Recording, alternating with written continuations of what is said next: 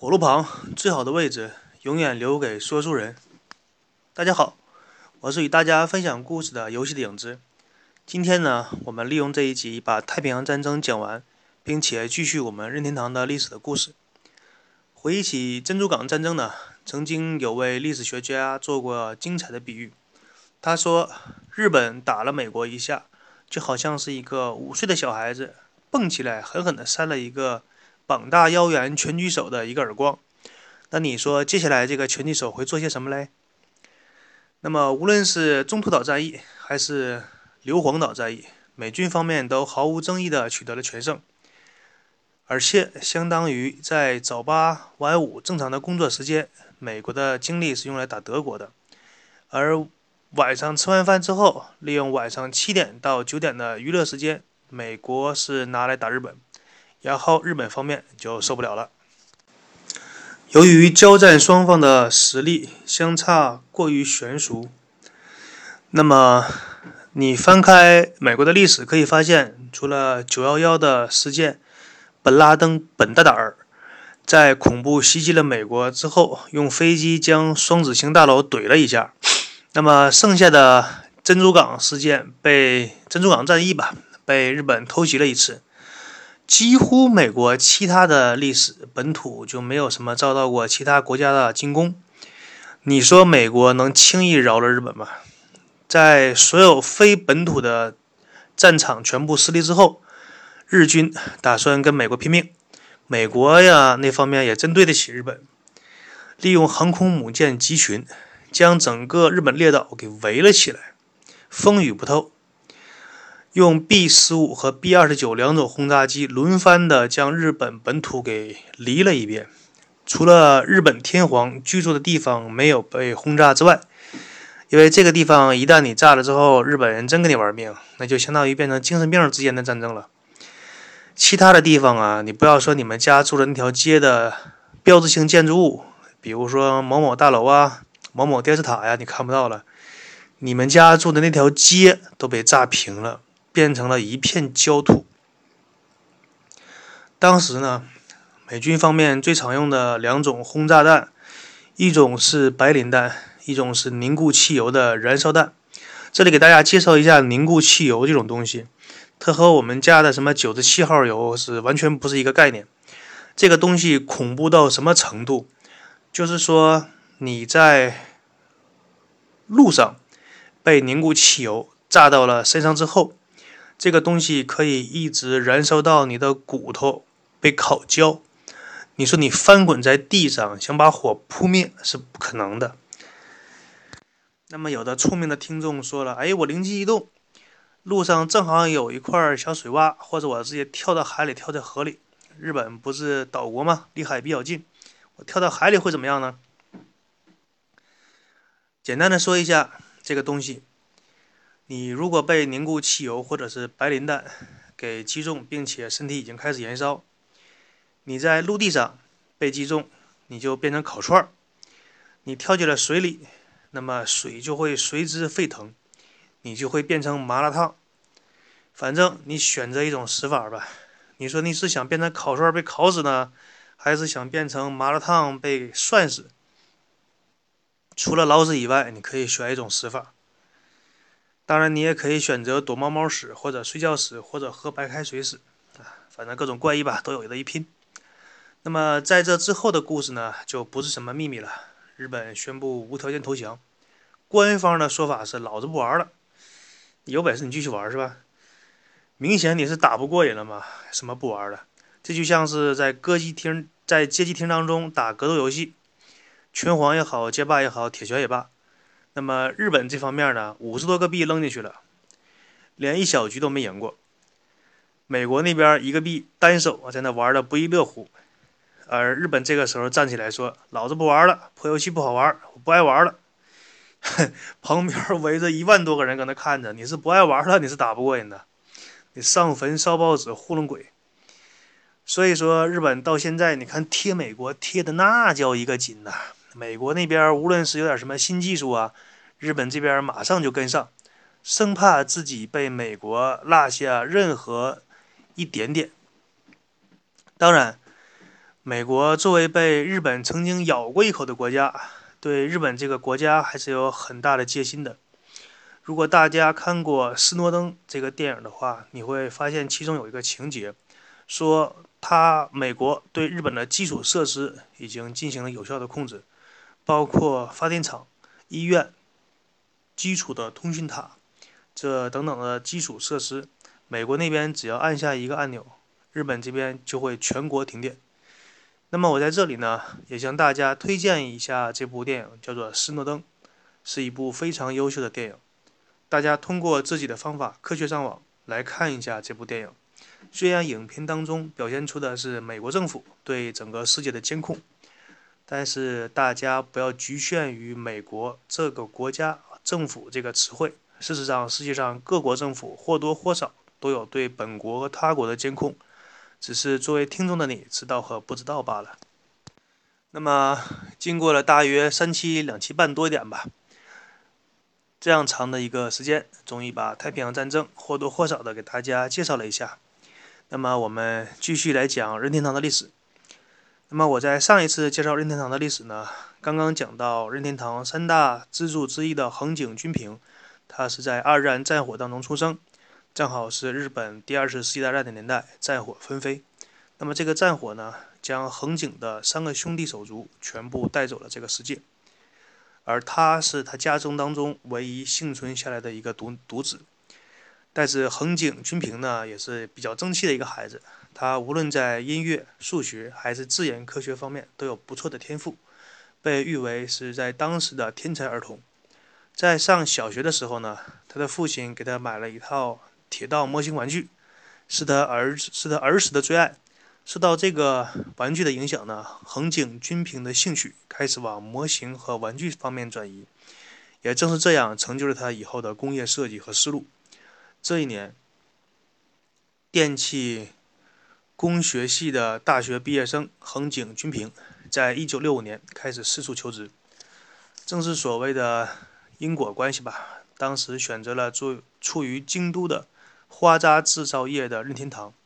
那么刚刚进入这个企业的时候呢，横井只不过是负责生产流水线上机械维护的一个维修工。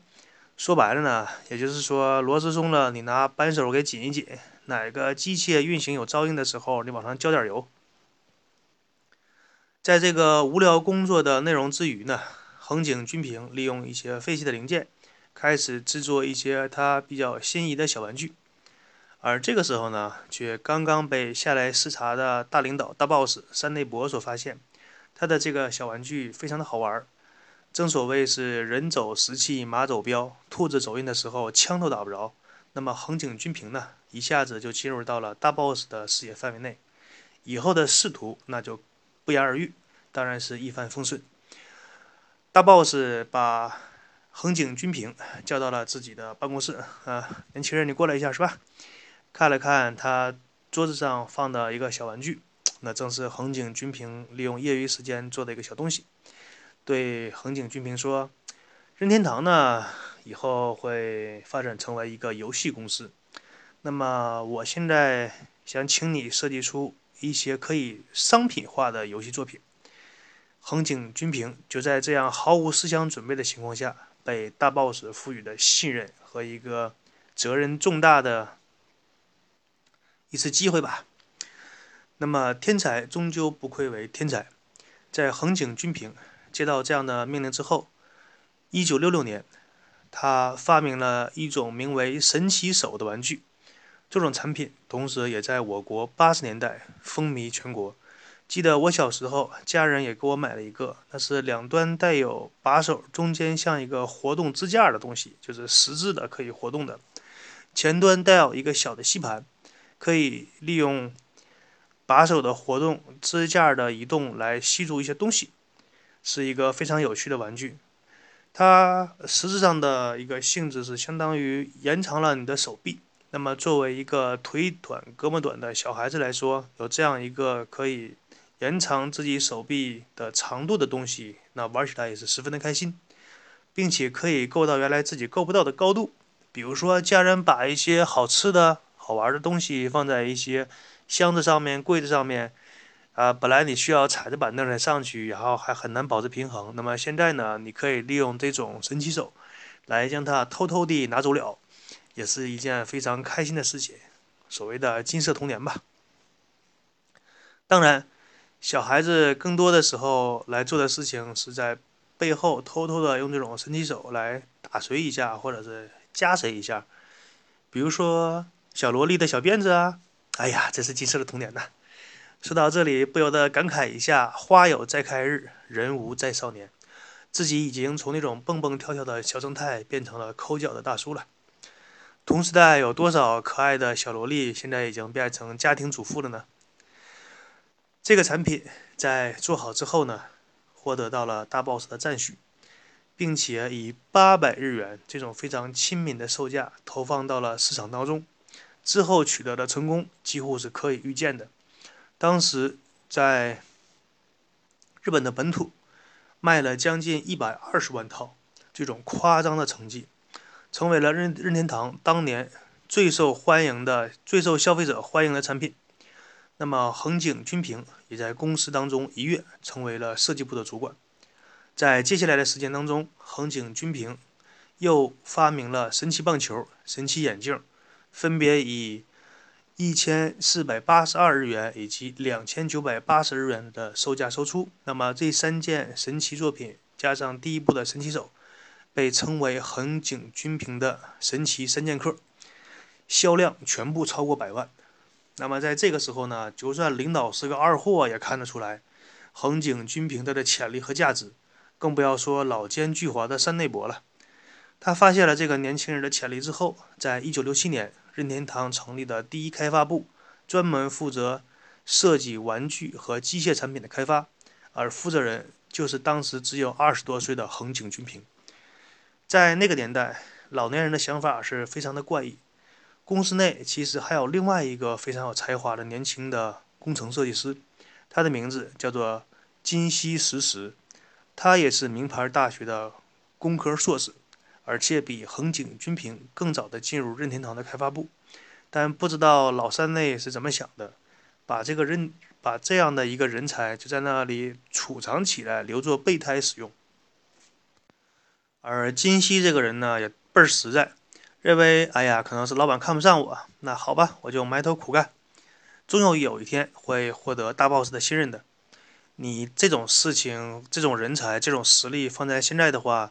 你早就跳槽了。你此处不养爷，只有养爷处；处处不养爷，老子偷铁路。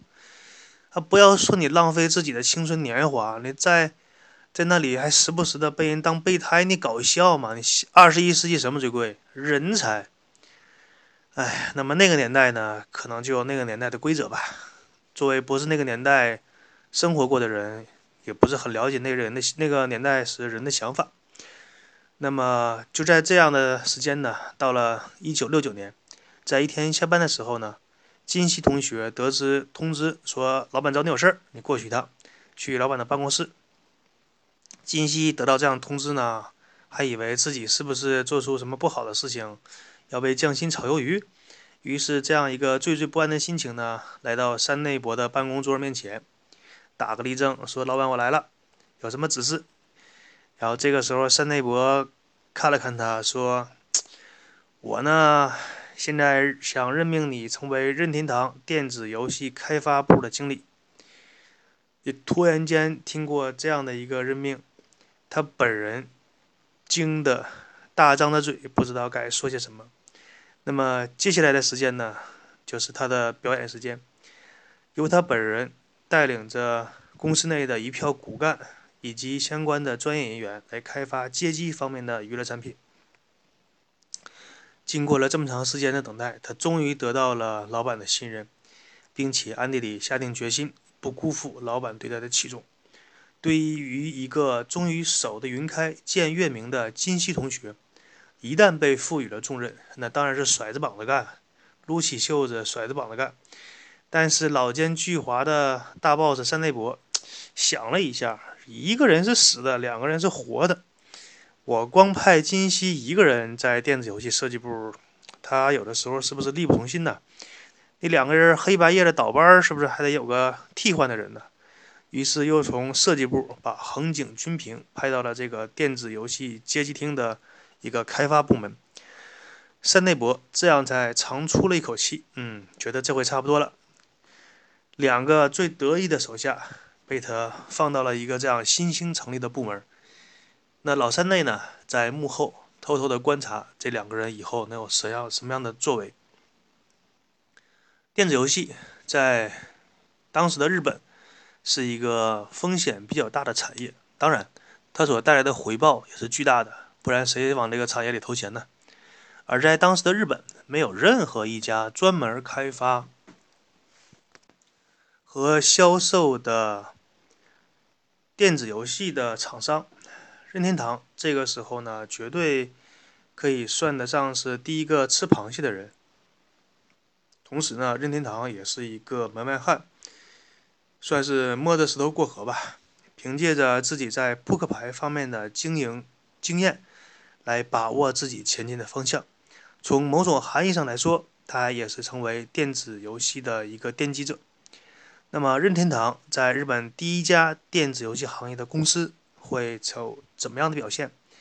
我们在下一次再说。感谢大家的收听，我是与大家分享故事的游戏的影子。祝大家有一个好心情。